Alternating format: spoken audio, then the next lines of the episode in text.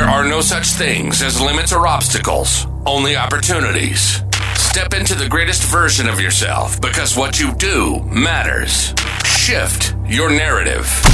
You're listening to Opportunity Makers, where entrepreneurs come to take their purpose driven business to the next level. Here's your host, Jim Padilla.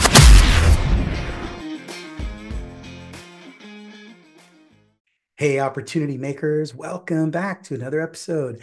And I'm really excited about this this conversation that we have today that you're going to witness and, and, and be able to see because this person is somebody who has been uh, very important to me, been in my life for a long time. I met him in 2008 at a fundraiser. This was a charity fundraiser for uh, some alternative medicine experts who were, who are doing so well and so successful with alternative treatments to cancer that it was literally had been banned from the UK. He was in the process of being banned from the United States and banned, and I believe from uh, from Australia as well. And the only time people do that is when they're they're afraid that you're so close to the truth that uh, they don't know what to do with it, so they want to push you out. That's usually what censorship is about, is they don't want you to speak because you're speaking truth. Um, and we were at this this fundraiser um, in this uh, a, a mansion with a, a, friend of ours, estate, and um, there were the room was filled with there was about 50 people there. Collectively about a billion dollars or more worth of, of revenue. Huge just a lot of big players. And i was just a fledgling coach. I had just just left the mortgage industry and just started my own coaching business and just trying to you know at the time i'm charging $50 an hour. I'm like i'm a nobody. I'm just just trying to figure out. I knew how to sell and i knew how to help people sell i had no clue how to actually be in a business of of help of of selling my services.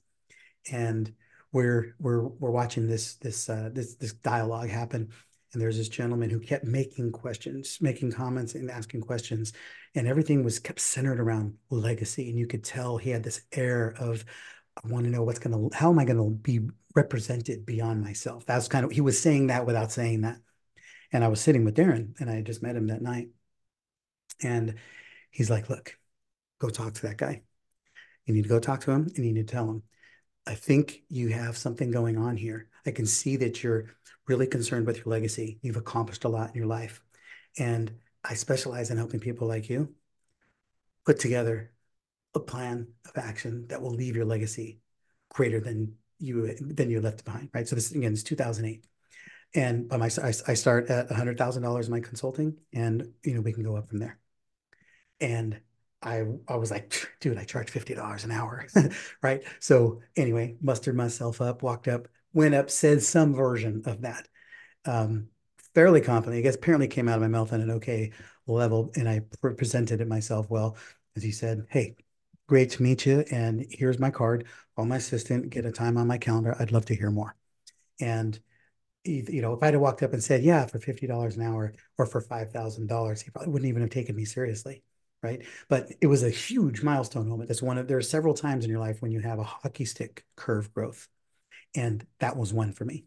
And then I've just been, you know, in and out of Darren's life uh, for, uh, you know, many years, and you know, we've been in masterminds together. And he's somebody that I just I follow, I engage with. I call him a friend, a colleague, uh, and just somebody I respect immensely. He has accomplished so much. He has seen billions of dollars of business and transact he has sits on boards of big companies. He's involved in huge deals putting together. He's been uh, on Nasdaq to ring the bell uh, more than a couple of times. He is instrumental in some in many many uh, growth of many companies and many opportunities.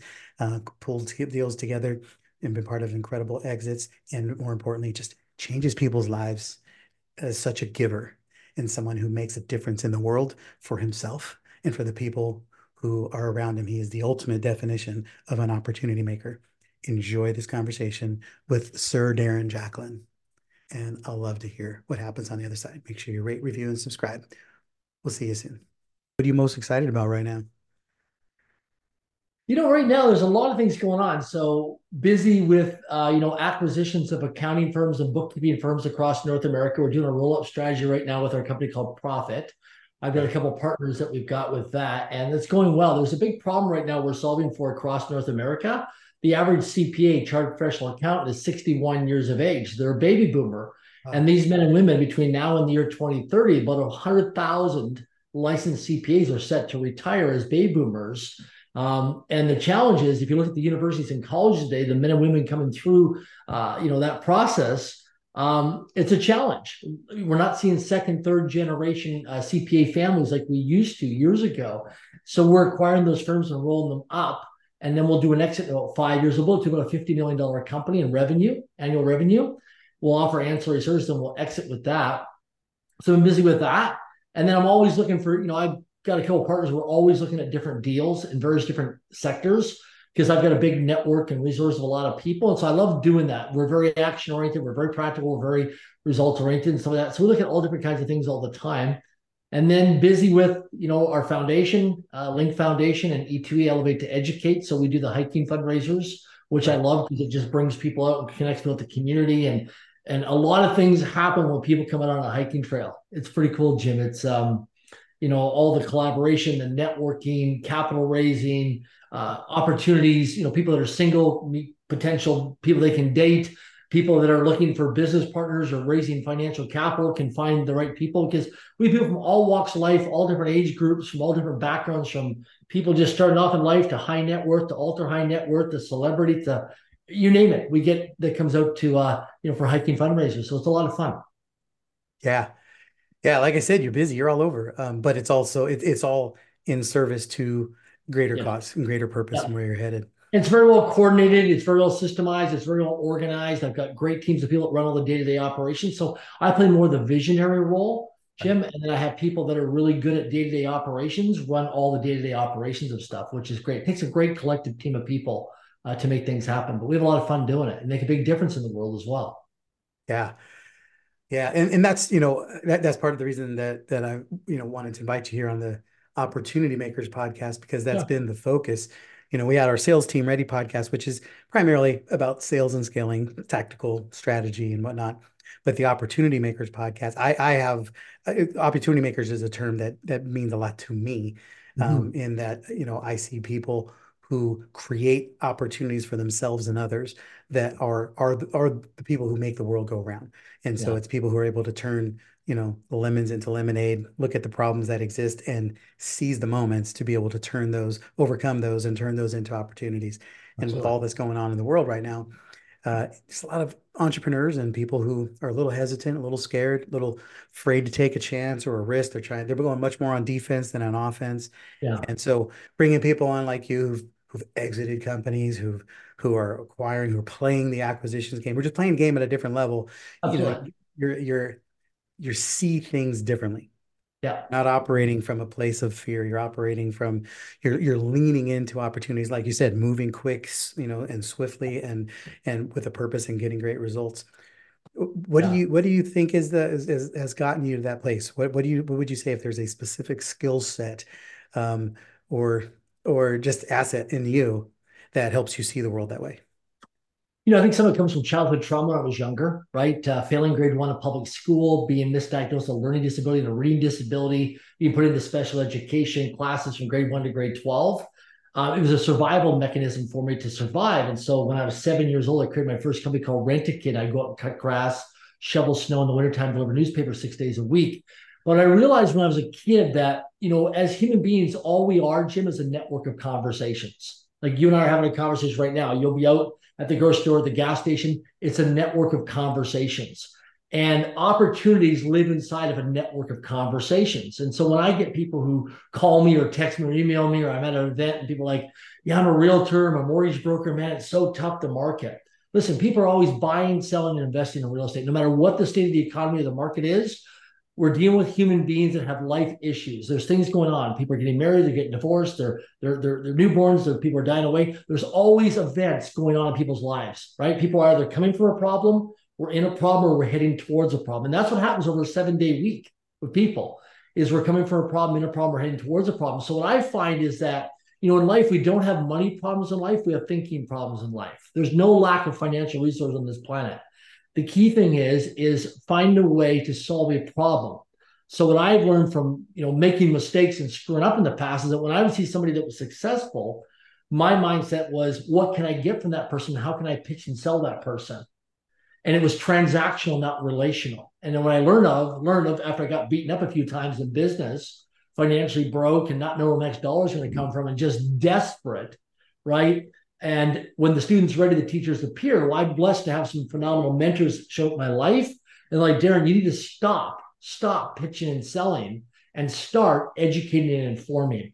When you're dealing with a high net worth or ultra high net worth investor, that man or woman who's sitting across from you on the other side of the table or a computer screen, they have more history and experience than you because they're in a different position than you are, right? So you need to listen and ask questions and educate them and inform them.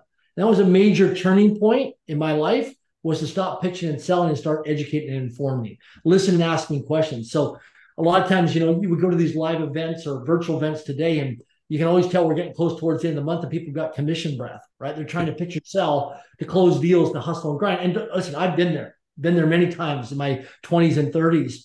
But now what I realize now, the approach I take now is I'll take people out hiking and, you know, I'll do a walk and talk meeting or a hike and walk meeting um, where I take people out. So I'm getting physical exercise and being out in nature. So rather than sitting in a coffee shop or a restaurant for a breakfast, lunch, or dinner, I'm like, how do we take, this into a walk? So if I'm traveling and there's a seawall or a hiking trail or a walking trail, I'm walking and talking and having my meeting, or I'm hiking and having my meeting. So I'm getting physical exercise at the same time. And you learn a lot from my experience when you take somebody out in nature and they're out in the wildlife, you know, out in the nature, out in the wild wildlife. Um, people say to me, "Oh my gosh, is there wild animals out here?" Well, sure.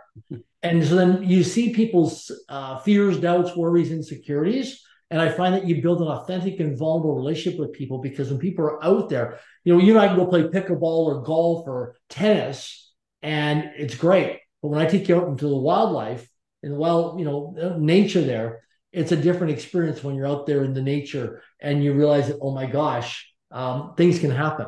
So I like, to me, it's about authentic and vulnerable relationships where people get to know me, like me, and trust me, but also creating long term. I'm in for the long term, not short term. So I'm more relational versus transactional. My earlier days, I was more transactional, but now I'm more relational. Yeah. Yeah. I, I like that. I'm definitely, you know, much more, uh, much more prone to relationship and long term. Uh, I don't like to do transactional sure. drive by, you know, opportunities with people. Yeah. I like to yeah. do, you know, I like to do business with people that I'm going to know for a long time. And I wouldn't have known that you and I were going to be, yeah. you know, so uh, connected for so many years, you know, but uh, in the intro, uh, I'll, you know, I'll, I'll talked about, you know, how, how we met um, and uh, at that fundraiser when, when I, you know, I've shared that story a few times in other, other yeah. environments, but uh, it's, and even in that, I mean, there was nothing in it for you, you know, you were just, you were just pointing me in some wisdom game changing opportunity for me. It, it, it, was literally one of the one of the benchmarks and the milestones on my career that you know that that represented a bit of a hockey stick growth in me. Yeah. And so you Absolutely. know, it's just been nice to be able to stay connected with you. You know, for gosh, it's been 15 years now. 15 years, yeah, uh, at least, yeah. yeah. So. Um, as you're, you know, I, I know, you know, your partners and the things that you're doing. You're also one of the people, you know, you you've got to ring the bell on the on Nasdaq, and um, you know those those are more like milestones. Yes. But, but what's the journey? When when people look at you know people are listening and they're going okay well you've already got you've made millions you've bet you know you've been involved in billions you're doing all these things. Once you get going it's easier to keep going. But what about the journey to getting there? And people what, what are the things that you would recommend people need to think about if they want to be an exponential opportunity creator you know? You know key thing is is to look at what you do during the waking hours of your day and deconstruct that. So what I realized some of as I reflect on 51 years of age now, and I reflect on my life of how I was in my teenage years, my 20s, my 30s, my 40s, and on the come up, you know, I had my peaks and valleys throughout my life. What I go back to in terms of what were my daily habits, what were my daily routines, what were my systems, my processes, and the structure. And so I'll be more practical in terms of more specific versus general. Um, I always share with people if it's not structured into your calendar, there's no evidence that exists in your life. So a lot of times people have all these grandiose goals and dreams and things that they want to achieve personally in their lives. But unless, so for example, people say, you know, I want, I want to release 20 pounds. Well, if I open up your phone and I look at your calendar the next seven days, what do you have structured in your calendar is physical exercises. Know, like what are you doing in terms of you know, cardio, weight training, hiking, aerobics, yoga, Pilates. What are you doing that your life will demonstrate that you're actually committed to that? Or somebody says to me, you know, I want to become financially successful and create generational wealth. Well, how many workshops are you attending on generational wealth? What books are you reading, podcasts you're listening to? What courses are you taking? What who are you masterminding with? Who are you collaborating with? Who are you having breakfast, lunches, and dinners with? So that you're in that ecosystem that your life will demonstrate it. And so that's a key thing is if it's not structured in your account, it doesn't exist in your life. That's a big, big thing.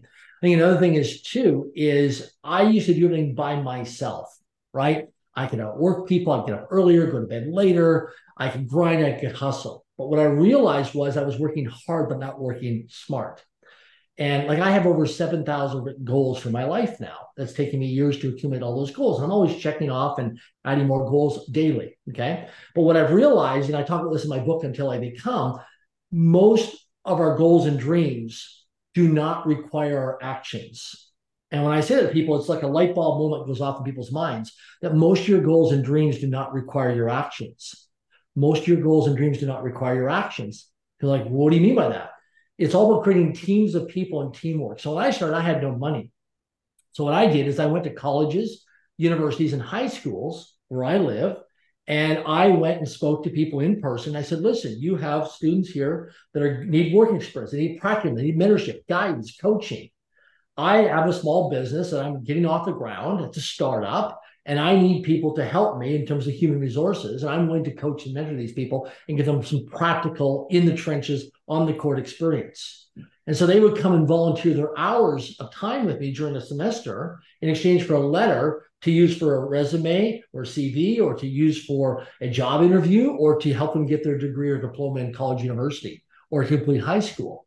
And so with technology today is that we're in a situation where you know we've got artificial intelligence, we've got virtual assistants, you can use work experience programs. There's so many different tracks that we can go down where you can get human resources to people to work with you today, whether it's using AI of technology or people to actually help you to facilitate to achieve your goals and dreams.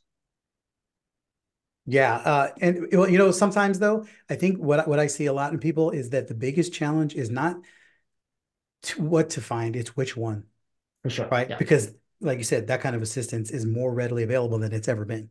Absolutely. So, oh, yeah. So, yeah. how do you know? Do I do I create an AI tool? Do I go to VA? Do I, you know, how, how do I, where do I find the funds? Do I self fund? Do I find a, a, an investor? Do I use other people's money? Yeah. All of these options are available. So how do you make a decision around that? Well, the key thing is you have a team of people around you. So this is your inner circle that you create, right? Or you you belong to a small group. People could be a Rotary Club, Chamber of Commerce, Women in Business, YPO, Toastmasters or it could be some mastermind group, or it's three or four or five people who are doing better than you. They're at the next level. That you because you always want to get around people. You never want to be the smartest person in the room.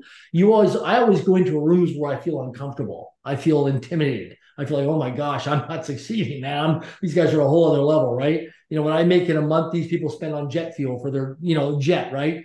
And stuff. And so it's it's always it's a game, right? It's always playing a different level. And so what I find is that just the collective intelligence of collaborating with like-minded people I also find working with a lot of women or having women around me because of female intuition.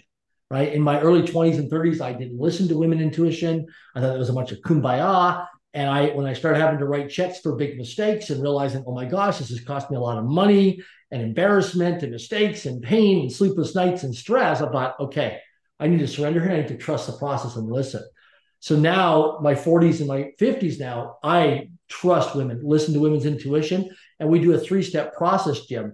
Step number one is when I ask women who are working with me in person or virtually, I say, okay, let's for example, we're interviewing somebody or looking at some opportunity, or some deal, we're in the discovery and due diligence process. I'll ask the women, I said, step number one is, are you calm? Are you cautious? Or are you nervous with your intuition? So calm, cautious, or nervous. One, two, or three. Same thing if you have to invest in some business opportunity and you have to write the check. Are you calm, cautious, or nervous?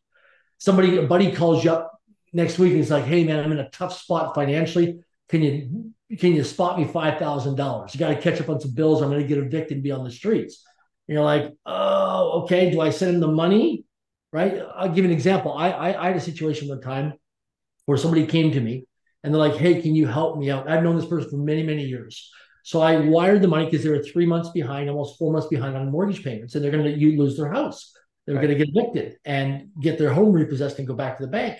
So what I did is I sent these people some money, wired them ten thousand dollars, and then I heard nothing from them. Crickets. Like they went dark on me. I didn't hear get a text, didn't get an email, didn't get a phone call, no updates of what was going on. I thought, well, this is weird. Why wouldn't they give me some updates? So then I talked to somebody and they're like, yeah, did you know so and so went down to Cuba to an all exclusive resort? Huh. I'm like, well, they, they don't have any money. They don't have any points. They don't have credit. You know, they don't have any points for credit cards or and their credit cards or points for travel. How did they get down there? They got no money. So finally, I catch up to them. I get a hold of them. It's like, how did you guys go to Cuba? Well, we were so stressed out. We were so grateful that you give us the ten thousand dollars. Well, I, I, it takes a lot to upset me. Man, I was triggered, and boy, did I get upset. I was angry. Right. So I called up one of my mentors. He's a good friend of mine. He's much older than me, like 30 years older than me. I call him up just to vent on the telephone. I'm upset, Jim. And he says to me, Darren, stop, stop, stop. It's all your fault. Take 100% responsibility, accountability for your actions. I'm like, why is this my fault that they just blew $10,000 and went to Cuba? He goes, Darren, you gave people money who are not responsible at managing money. This is the situation they're in. They're out of integrity. They don't manage money wisely. I said, so what should I do? He goes, Darren, when you give, when you manage money wisely, you get more money to manage. They're not managing money wisely, so they're not getting more money to manage. I said, so what should I have done? What would have been my other options? He said, what you should have done is ask, what is the financial institution's name that they're dealing with, that they owe money to? Who's the contact person? Get a phone number and an email address and contact the person directly, and then send the money from, from your account to the institution's account and leave them out of it. And I'm like, oh my gosh, I never even thought about that. So that mistake cost me $10,000. Right so that would be uh, like nervous energy when when that kind of if when when that kind of opportunity spins up you're like okay well and i knew i knew jim because when friends or family or people come to you for money especially like it's really interesting. The more money you make the more people want to put their hands in your pocket right? There's more hands in your pockets. And what i find is is that if you're going to give money to people consider it a gift. It's right. just a gift. If it comes back to you great. If it doesn't come back to you great but you're not attached to it. Because otherwise it will drive you nuts. Because the majority of people, from my own experience, because I used to be the ATM for a lot of people and used to have a lot of people, the majority of the money never comes back to you. I, I've lost some relationships and some friends with that because I've helped them out in tough spots financially, and then they just go dark and they ghost you. Yeah. I had, I'll give you an example. I had a guy 15 years ago, I gave him $4,000. Went outside of a bank, $4,000 in cash. Guy moved to the Philippines, haven't seen him in, in 10 years, reached out to me about a month ago and wanted to know if I wanted to get involved in this opportunity, which didn't pass discovery or due diligence. And the other guy on the my partner was on the call. He goes, "Wasn't that so and so?" I'm like, "Yeah," because we are on a Zoom video call. He's like, "Doesn't that guy? Did that guy stiff you for four grand? Why would the guy resurface and come back to you and try and get involved with something else? Like, there's an out of integrity there." Right. Yeah. Yeah. He doesn't remember. I, I brought it up to him off, on a private one-on-one call, so I didn't embarrass him from the people on the on the discovery call. And he's like, "I don't remember ever you borrowed me four thousand dollars." I'm like, "Unbelievable." Wow. Yeah. Yeah, I guess that speaks to you know the the the, car, the character or the, what's going on in the heart. Because I have well, certainly not done everything well or right in my life, but even people, even though uh, they've forgiven, I never forget, and I know when I I know when I've done something absolutely. wrong to somebody. Yeah, absolutely. Mm-hmm. Well, here's something to consider. This is a principle I live by. And this is something I want people to remember for the rest of their lives. Write it down. Teach this to your children, your grandchildren. In life, time will either promote you or time will expose you. It's just a matter of time whether you get promoted or you get exposed. So you can go do drugs, you can smoke lots of cigarettes, you can booze cruise, you can eat all kinds of crap food, whatever it is. You can neglect your finances, your relationship, whatever it is, pick an area of your life, personally professionally, and time either promote your time will expose me. So just before COVID broke out globally, COVID 19, I got exposed. I was 43 pounds heavier. I was in Niagara Falls, Ontario, Canada, speaking at a real estate conference for 1,200 people, uh, getting changed in my hotel room that morning, had a brand new suit, brand new dress shirt, and I was about to pop the buttons on my dress shirt. And I was embarrassed in my room there. I got so disgusted with myself, Jim, thinking, how did I let my life get there? Because the results of our lives today is what we've done over the last 10 years. Like I had somebody uh, just two days ago called me up and, oh my gosh, I, I don't have enough money to retire. I'm going to have to sell my house and downsize and all this stuff. I said, listen, I said, listen, Brian, this has been going on for years with you. This isn't new. This is just the result of what's surfaced over time, right? See, my life today, right, 51, yeah, I've achieved a lot of success, but it's compounded over the last several years. Like things didn't really change for me until I was 38 years of age when I was so sick and tired of being up and down financially, not living the way I wanted to live my life, I got so disgusted with myself. And by the way, most people will not make a change in their lives until a crisis occurs. Right.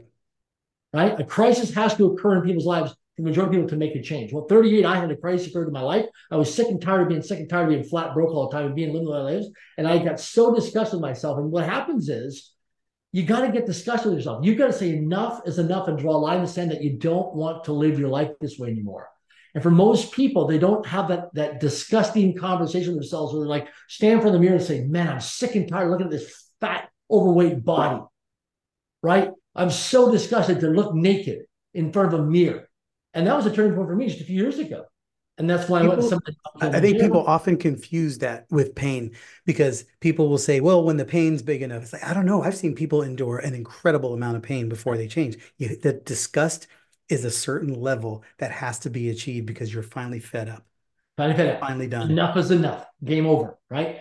Done. And and there's that turning point in your life where enough is enough. And I always say, get disgusted. When I take people out hiking all the time, I'm like, you know what? You're not disgusted enough in your life. it's too comfortable for you you're just comfortable where you're at, right? And you you want to become the victim versus the victor, and you're just comfortable, right? Until something happens in your life where you have to change. See, see, I'll give you an example. I had um, I was doing this train development seminar a few months ago with this financial services company, and I had these financial advisors, financial planners in a room, and they're like, you know, we want to raise our bar in terms of how much income we want to make as financial planners, financial advisors. And I'm like, okay, how committed are you on a scale from one to 10? One being the lowest, 10 being the highest. So said, we're all 10s, we're all 12s, we're all 15. Really? Okay, great. Let me ask you in the group Are you a homeowner? Do you rent? Are you a homeowner? Do you own your car? Okay, good. Here's the thing I'm going to have every one of you in this room that's a homeowner sign over your home to me. Everyone that is a renter, if you have a vehicle, you're going to sign over your automobile to me. If you don't achieve your target by this specific measurable actionable date, I now take possession of your home or your automobile as collateral. They'd be like, what do you mean? You come, you come take the keys to my home? Yeah. You see, now you've got some skin in the game. Now you're all in, do or die. Like when I, when I in my 20s, I was flat broke financially, eat my next meal out of a garbage dumpster, living homeless on the streets, collecting welfare. I had a, I had a period of my life where I it was really dark for me, really depressed, suicidal, eat my next meal out of a garbage dumpster. And I got a job as a telemarketer making 400 cold calls a day, 2,000 cold calls a week. But the challenge was I realized in my life when I realized that my back's against the wall, and I and I had to. It, it was not a. I want to do this. I have to do this, right? And that's the thing is is survival is that if you have to, you take your shoulds to must. And and so me like some things in my life, I don't set goals. I set new standards. Hmm. It's not a goal, it's a standard. It's a must. Like I have a standard in my life. I don't take drugs, never done drugs in my life. It's a standard. It's a non-negotiable, right? For me, some people might choose that. I, I don't. I just do what I do, right? So the thing is, it's a standard in your life. It's a must. And that's the key thing is in life is that when I realized, hey, enough is enough, I'm going for it. And so I made, you know, I made over a hundred thousand cold calls over a five-year period. I didn't want to. 98% rejection, Jim. Tremendous right. amount of rejection. Beaten up on the phone all the time, every day, 400 cold calls a day. Now, I was doing that on the telephone books. People today have technology and software and all that kind of stuff today. I was old school. I remember those days. Walk in, they give you a script and a phone book and say, "There you go, produce some yeah. skills." Man. Dial for dollars, right? Smile and dial. Exactly. Well, you know, you've been you've been doing some things that have been pretty awesome uh, of late. I know you you had a a big milestone event with your with your climb, mm-hmm. and uh, and and I would love to not you know share what what you did, but also what's been what what's how does that showing up in other areas of your life as as an entrepreneur, as just as a man, as a as a human, you know, how has that elevated how you show up in the world? So I got a phone call uh, almost two years ago from a buddy of mine who was turning 40 in 2023. And he says, hey, I'm going to be 40 years of age in 2023. I want you to come climb Mount Kilimanjaro with me. I said, absolutely not. And he's like, what do you mean? I said, I'm 100% out. No, no. Why would you even call me and have this conversation with me? I don't have the DNA. I'm not wired that way. I'm not athletic that way. And he goes, Darren, those are all excuses. He goes, You're an overachiever in business and finance. He goes, You can train for this. So I trained for a year. And so I put myself in high performance peak shape as an athlete. And I now identify myself as a new standard as, an athlete. Where all throughout my life, you know, I never identify myself as an athlete. So we arrived, I say we, myself, there's 20 climbers. Um, 10 mountain guides and 70 porters in Tanzania, East Africa in July of 2023. And I arrived there, and I'm in the best shape of my life, like I am today. And I'm even getting in better shape. And we're on a bunch of Zoom video orientation calls in preparation for Mount Kilimanjaro because it's 19,340 feet in elevation, 5,895 meters, right? almost 20,000 feet, and you know high altitude sickness and all these kind of things that we got a scenario plan and mitigate risk with, right? So they tell us on our last Zoom video call, our team call before we take off to fly to Tanzania, that when we arrive in Tanzania, East Africa, and we get prepared, none of us are going to pay attention to our mountain guides or our. We're not going to listen. We're not coachable. We're totally uncoachable because we're in the best shape of our lives. We've trained for several months and we're going to do something really epic and we're, we're just in the zone. So I get to Mount Kilimanjaro and day one, day two, day three, I realize how slow, what they call pole pole, I'm walking. Like children in elementary school, preschool could walk faster than me than we're walking. And these other hikers from all over the world are passing me. And now I'm getting triggered and getting impatient because I'm thinking, I don't want these people to pass me. I'm getting internally competitive. And as I start to speed up and pick up the pace of hiking, my guide is saying, You need to slow down. I'm thinking, listen, I didn't spend all this money all this time, all this energy, and all this year of training to come here and go so freaking slow. And I'm triggered, right? And they go, Darren, you need to slow down, trust the process. And then one of my guides, Angela, she says, Darren, some of these, a lot of these people that are passing you, they're not going to summit on night five from 15,000 feet to 19,340 feet. I'm like, what are you talking about? Why would you make that claim? These people are, are incredibly in shape. It's these people that are over obese. Obese are not going to summit. She's like, no, Darren, you can be very overweight and you can still summit if you go really, really slow and regulate and climatize your body. Well, guess what, Jim? I learned that I was impatient. And I learned with some people that I bring onto my teams to work with me that I get impatient because I'm a results driven person. I want to make things happen, get things done. Right. And sometimes when people are going very slow, step by step, which is great, but too slow for me, it's like, come on, like get off the off ramp or speed up. Let's go right? We got things to do. Let's make things happen. So I really become compassionate of how much of a driver I am, sometimes an intense driver towards results in the finish line. Whereas slow, steady, and consistent pole pole got me to the top. And yet I saw some people that were professional athletes that never got to the top because they raced too fast and didn't climatize and got altitude sickness. Yeah.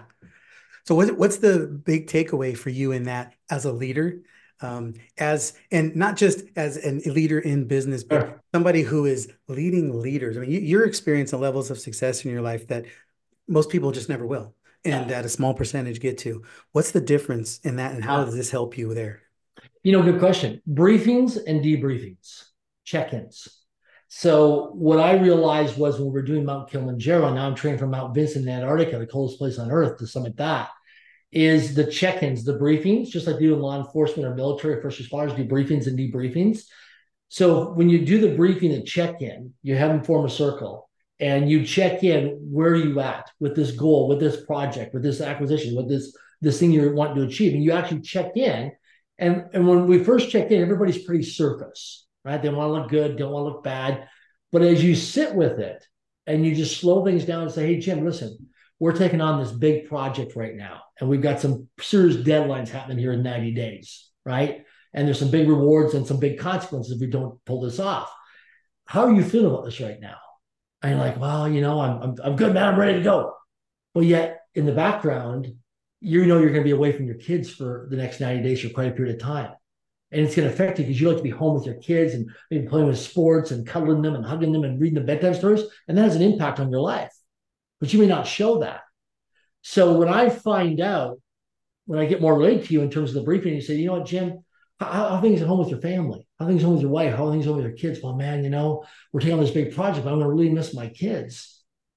And now there's a personal, relatable side. So now I know, oh my gosh, okay, I got to make sure that we spend time, you check in with your kids on FaceTime or video calls.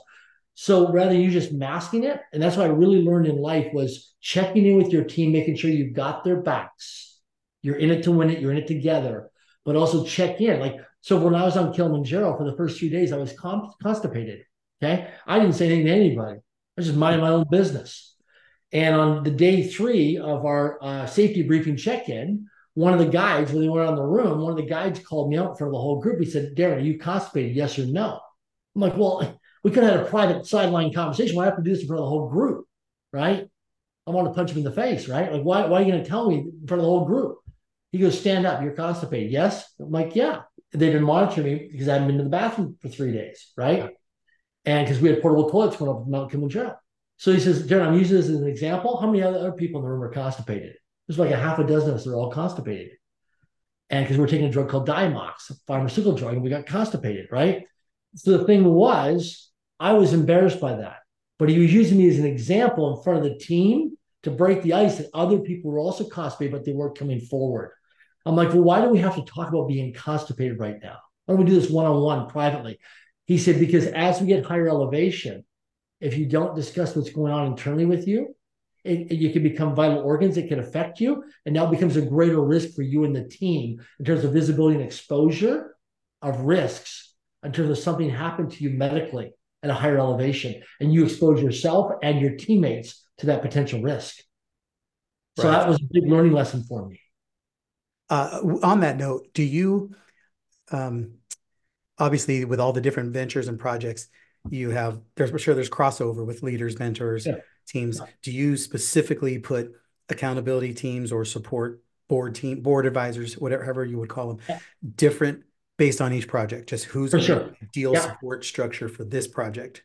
Yeah. Like I have daily accountability and responsibility. I have two apps I do with, with my train right now for Mount Vinson, Antarctica. I have uh, Stephanie, I have Joe, two people that are new to my life that got introduced here in the last few months in my life that are with me now for the whole 15 months of training for Mount Vinson. And I have daily check-ins. And so, for example, this earlier today, I didn't do my measurements and I didn't do my my my take my shirt off and take pictures front, back, and side because you have to have somebody else take the camera. I didn't have anybody around me with a camera earlier today. And so I didn't, I'm out of integrity. So I didn't do my my my by wins by when I did on the app. It check everything checks in on the app. And uh, because this is the body that I'm actually working towards. Okay. Nice. Okay. so that's what I'm committed to, get, getting that body. And so these people hold me to a higher standard because so I have to restore my integrity. And later today, and I will, I'll, I'll restore that and I'll get I'll get it done. So it makes me uncomfortable all the time. It's like, oh my gosh, why are they on me? Well, because I gave my word that I wanted to have this body in 15 months. And that's what I'm working towards. So for the people that are listening here that are sold out to the exponential version of themselves, like like that body. That body is an exponential version of you that you are striving for. Totally reinventing myself to get that body too. So for the people who are sold out to that, there's people who are listening who are hoping. And that's great. God bless them. But there's another group of people here that are that really want it, but they're just the, the know-how is really the challenge. Yeah. Um, what, what would you say now that you've been sure. up the mountain on many of these journeys? You've experienced a great amount of success in the last, you know, last couple of decades. Been very blessed, man, and you've blessed so many others. What's the key? What what do you say? What's what's your wisdom to the people who are that know they're ready for that? They're on the edge of their breakthroughs. They just are still trying to figure out the how. Well, so it's there's the who and the how, right? So what I realize is that a lot of times we're trying to figure out the how and they get stuck in analysis paralysis or indecisive or they get stuck in the process but not execution. It's all about the who. Who do you have access to? So the key thing is staying in your lane. So if you study me behind the scenes, I do what I'm do what I do best at, and when my weaknesses are delegated, right, to other people. So I focus on my strengths, delegate my weaknesses. That's the key thing, right? So, and then I also focus on what am I doing best in my life and then consistent check in. So, another thing I learned too is over communicate, right? Always over communicate. So, if you're raising money and you got to start a business and you're, you're out there with investors, if, if they write a check and get involved in your deal, over communicate to them to the point where, like, hey, Jim, listen, listen, this is too much, man. I know you're excited about this opportunity, but man, you're over, you're too much communication. So you say, great. What would work for you? Monthly, quarterly, semi-annually, or yearly? And let them choose. Six every six months, just check in with me, give me an update, give me a status update. So that way you manage the expectations. Another thing is too is integrity. So when I first got started in my life, I didn't have any integrity. Then I had selective integrity mm-hmm. based on who I was who I was interacting with and what I could get from you. My 20s and my 30s. I would have high levels of accountability and integrity. Today I've realized in my life that without integrity, nothing works. Now, the bigger the game you play in life, you'll be in and out of integrity. But the key thing is constantly restoring your integrity, right? What we give our words to, because behavior never lies. And always remember this people are always watching and observing us. Never assume we're not being observed. Okay. So I see people all the time as I'm traveling out there, and I see people, you know, I was I was with a guy the other day who's very, I won't mention his name, but he's very visible, very high profile on social media about mergers and acquisitions. And behind the scenes, the, the guy, the guy's just selling coaching programs and courses. Guys actually, the guy's made all of his money on selling information. But the guy doesn't eat his own dog food. He doesn't even do mergers and acquisitions. Right. But he sells it, plays this big grandiose game, does great videos, sells all this raw, raw, all this sizzle. But behind the scenes, I don't even know if the guy knows how to put together an acquisition and do it. But he's done a lot of stuff through artificial intelligence and research and hiring VAs to collect all the information, to put together course information on how to do all this stuff. But he has no portfolio of mergers and acquisitions. And people think he's a genius on social media because he runs great ads. To me, it's out of integrity. Right. Yeah, it definitely. You got to be careful of the words, what you give your words to. Um, that's something I've learned over the years because I I used to be really big people pleaser, and so I would say yeah because I and I meant yeah because I wanted to try to get it done.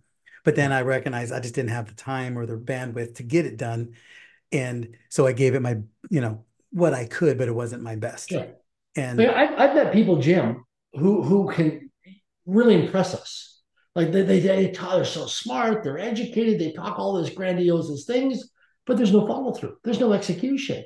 But you you sit around and you think, oh my gosh, and then you start to realize that every time you get together, they're talking about these big visions and goals and audacious dreams, but there's no follow through. There's, there's, there's no consistency. There's a lot of talk, but they're not moving their feet. And a lot of people, as people buy into that, because, oh my gosh, did you meet so and so? Yeah. I, I, had somebody call me the other day and said, hey, I'm looking at doing a deal with so and so. What do you think? And I said, listen, I've known the person for 23 years. You're wasting your time. You're wasting your energy. Why? I said, for 23 years, I've never seen this person ever close a deal, never get to the finish line. But I tell you, impresses people. He'll take you for lunch and dinner and impress you. And I said his card, credit cards have been maxed out a number of times. I've been with him over 23 years. And then every once in a while, he'll raise some money. And you know, I, I, I saw some people here few, earlier this year. I went to an investment uh, event, people raising money, and they collected all this money. And they went and bought brand new automobiles. And I'm thinking, wait a second here. You just went and bought brand new automobiles with investors' money in a startup venture? Are you kidding me? Right? You don't do stuff like that. You got to be very disciplined with people's money. Right.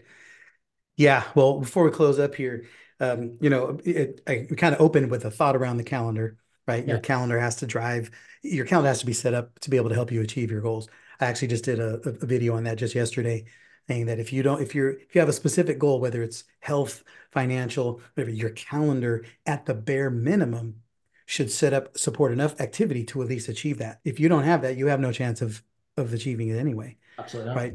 But then the other part of that is is here too. Is like as you're as you're setting these goals and you're you're moving to people, it's like you have to you want to make sure that you are moving through time in a way that honors the integrity. Too many times we put stuff on our calendar that we never do. I, I color code. That's my calendar. I color code everything. Yeah. That's my. I live by everything. It's all color coded right? And my team has access to my calendar, so they know what I'm scheduling, all that stuff. But that's that's my calendar. I structure everything with color code. It means different things, so I can look at it. But if it's not in your calendar, it does not exist in your life. So people right. always tell me, Darren, I want to make more money. I want to sell more real estate, sell more mortgages, do more insurance closes. Okay, great. What, where have you scheduled revenue generating activities? Where are you following up? Where are you doing income producing activities? Right? Where, where are you actually doing the activities and the actions to make things happen? Right. And most people don't. Exactly. They hope to. Yeah. They intend to, but they, they don't. And you're never going to be uncomfortable. You're never going to be comfortable. Like I'm, I'm uncomfortable all the time in my life. Daily, I'm uncomfortable doing things. And there's a lot of things I don't want to do. but I've committed to do them as discipline. There's a lot of things, Jim, I don't want to do. There's a lot of things in the day I, I don't want to be on these conference calls or phone calls or meetings. I don't want to do that stuff. But it's part of the game. Part of if I give my word, like you know, to me to get the body I want to get to Mount Vinson train, there's a lot of stuff I don't want to do. I don't want to go in freezing cold weather and hike. Coldest place on earth. I don't want to go. Right? The coldest place on earth, minus 70 below freezing. Wow. And risk frostbite, being on the coldest earth to go hiking for two weeks in a tent. I don't want to do that To be able to, to go to the bathroom outside. You know, I mean, I don't want to do that, but I'm doing it for two things self actualization of human growth and potential. And I'm doing it to build schools around the world for some of the most impoverished children on the planet to help them to alleviate from poverty and just so we can build the next generation as a legacy. Right. So I'm doing it to dedicate my life to a cause for myself. But I, I don't have, but I, but, but it's crazy. It's really crazy because most people would never do something like that.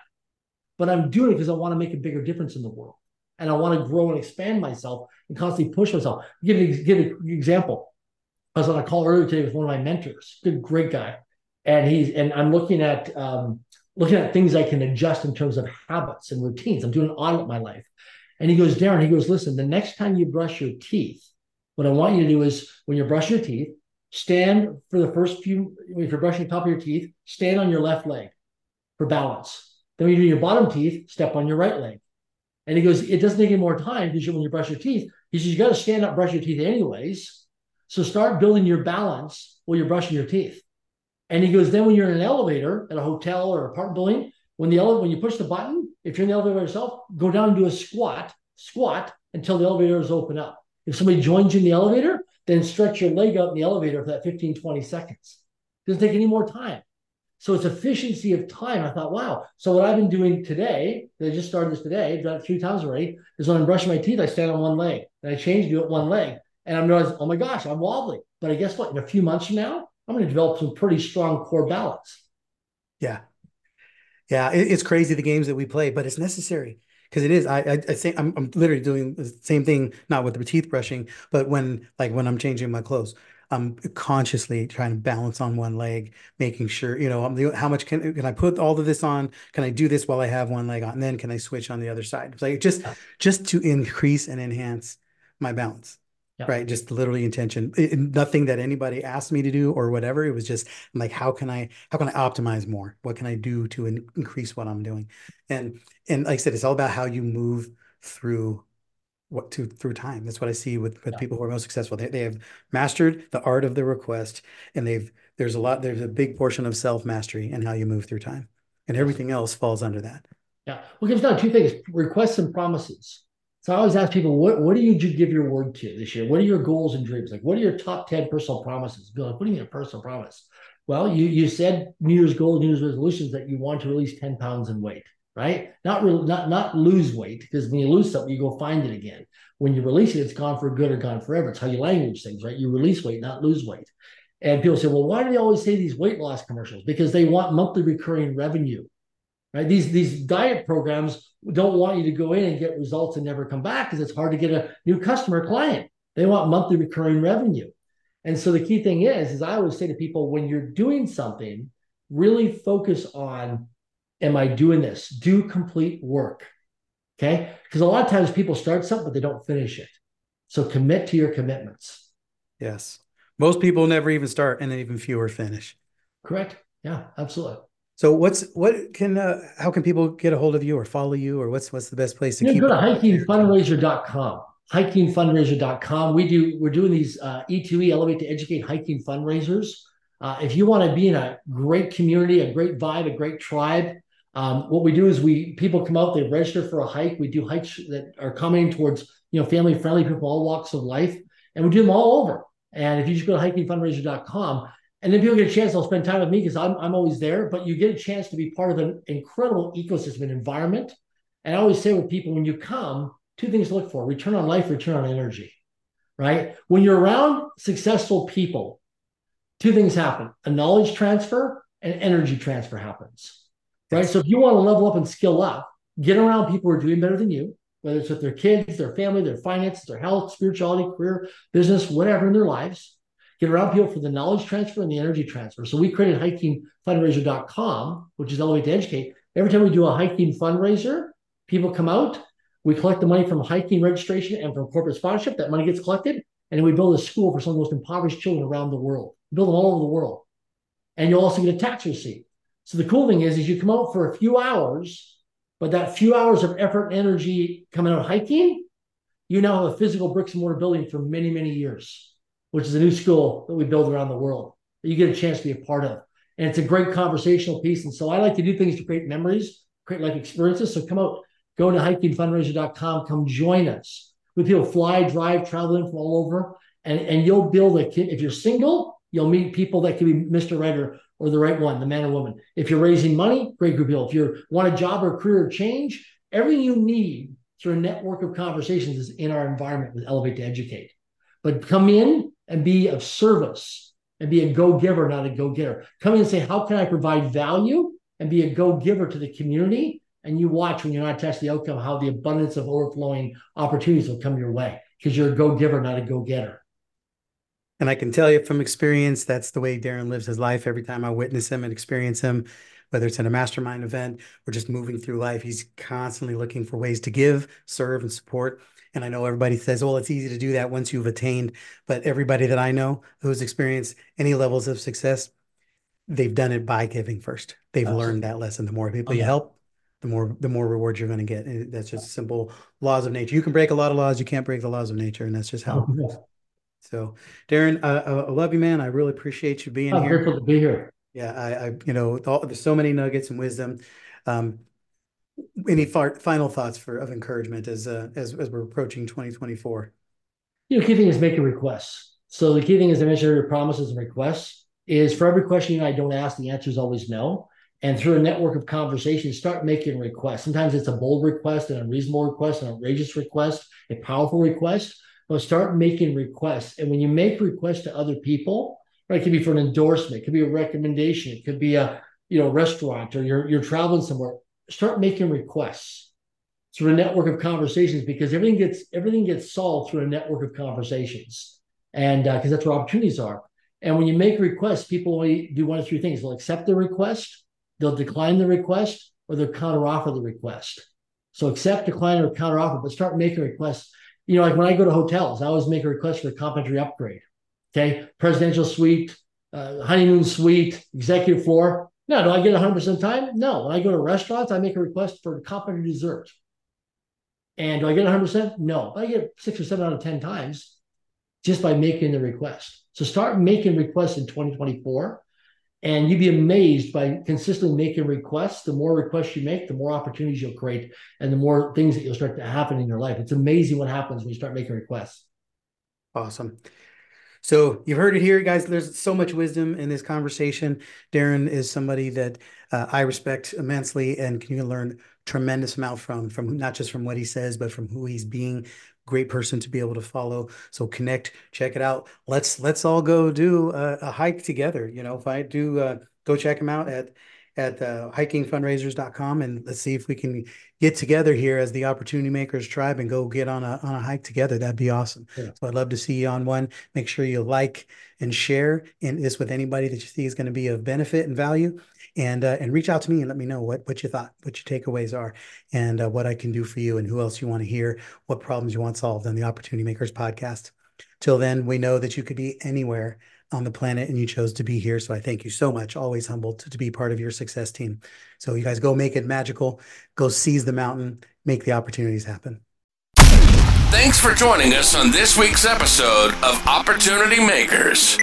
If you've heard something that connected with you, please share this episode with a friend or colleague. And don't forget to go to Apple to leave a review head on over to gaintheedgenow.com to connect with Jim and his team. And remember, there's no such thing as limits or obstacles, only opportunities.